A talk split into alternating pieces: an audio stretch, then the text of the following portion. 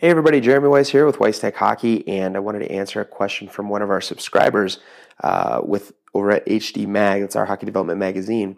And uh, so this one comes from Mike from Montreal, and basically he just asks if I have any suggestions on how to practice positioning with youngsters. Uh, he says I saw your video and your team of your team and was pretty impressed. We still have ten players chasing the puck at that age. Um, so he's working with, I think he's working with seven, eight year olds, which is incidentally is the same ages that I'm working with. So he says, how can we teach that? Um, and then he asks for more Mite content in the magazine, which I'm happy to do. I've got a ton of Mite content because that's the age group that I'm working with right now. So, um, in answer to the question, so there's a few things that you want to do.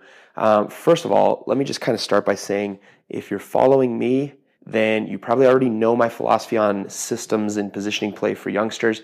I'm a huge believer that um, you can have both good positional play and good skill development at the same time. For some reason, there's this mentality out there, this you know, this belief system that says, uh, you know, you can't teach systems too early or it'll rob from skill development. And I just flat out disagree with that. I can't disagree with that more. Um, you know, and you can take any system hockey, take a breakout, for example, and think of all the individual skills that need to go into a proper breakout. There needs to be good puck control. There needs to be passing abilities, obviously, but then there's pivots that go into that as well, um, so that the forward's not taking his eye off the puck, his or her eye off the puck. Um, you know, you've got a lot of different stuff that goes into this. There's a little bit of timing.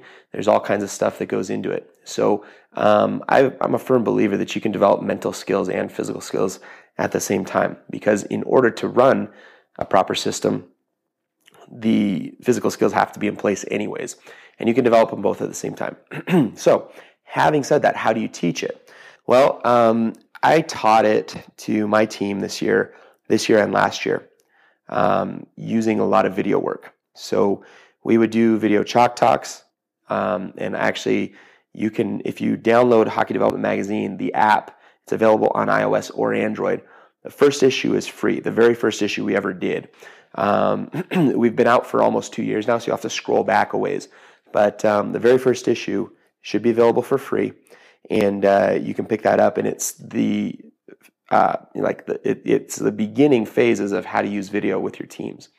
So um, I do a lot of video chalk talk with the teams, which means um, you know video diagramming X's and O's.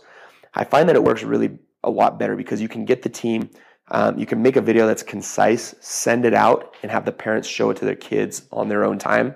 So you can make like a five or a 10 minute video. So instead of trying to get the team together for a chalk talk before practice or whatever, you can start by sending out video clips. Um, so video chalk talk. I also do video game dissections. So one of our moms, and this this really it doesn't have to be rocket science. This is really easy to do. Um, if you've got an iPhone or an iPad or some sort of smartphone, which at least somebody on your team should have that, right? Um, the video quality nowadays on the phones is easily good enough to do a very good job of um, of uh, you know game dissection type stuff.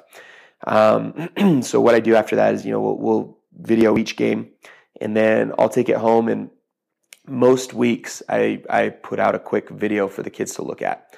So I'll go through and I'll take whatever it is that we've been working on and I'll pull out little clips of um, the kids doing it right. And then if it needs to be, I'll also pull out clips of when they didn't do it right and what happened. You know, so if I'm talking about, hey, we never want to skate the puck in front of our own net, and then they skated the puck in front of our own net and turned it over and ended up in, as a goal against us, I'll pull that clip out and I'll say, hey, you know, one of our biggest rules is we never skate the puck in front of our own net. Watch here when little Johnny did it and ended up falling down, lose the puck, turns it over, and their guy puts it in the back of our net before we even knew what happened. So we'll show stuff. We'll show the goods and the bads. Um, and again, we with video, the beautiful thing about video is you can do this all on your own time. It doesn't have to take that long, and you can condense it into like a five or 10 minute clip. So it keeps the kids' attention span. You know, I have on my team this year, we had, uh, we had a small team. So we had three, three eight year olds, three seven year olds, and then a, a six year old and a five year old.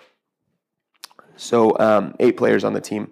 Just the way it worked out with the USA Hockey, they go cross ice four on four.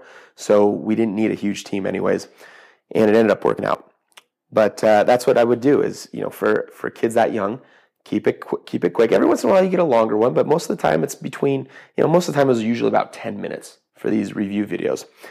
And uh, yeah, so I'll, I'll do a, a, video chalk talk, and then throughout the season a video review. And then on the ice, obviously, you're working on these aspects of the system's development that you want to work on.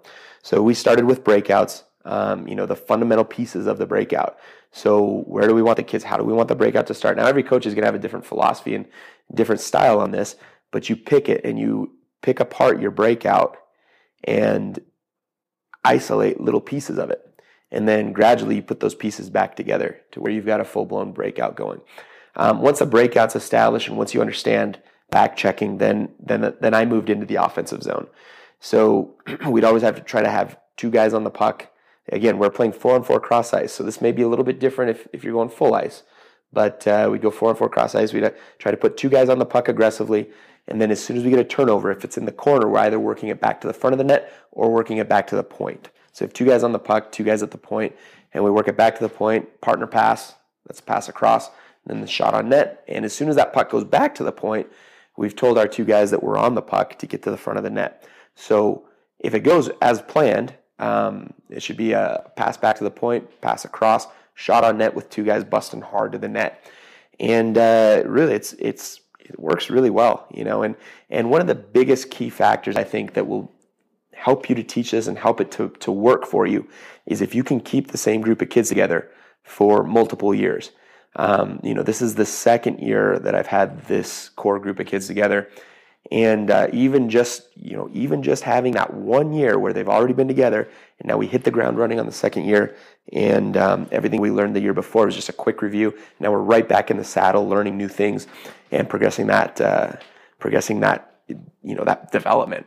And it worked really well. So that's how I would recommend it. That's how I've done it myself, and um, it worked really well this year. Our team took the championship. Of the, you know, they had the state little mite playoff, and um, so as far as all the rest of the mite teams goes, ours ours came up on top in the state. And uh, definitely recommend doing it. Kids can learn a lot more than a lot of times adults give them credit for.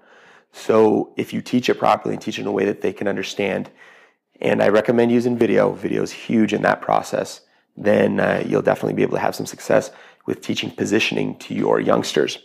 So that's it. Have a great one, and we'll talk again soon.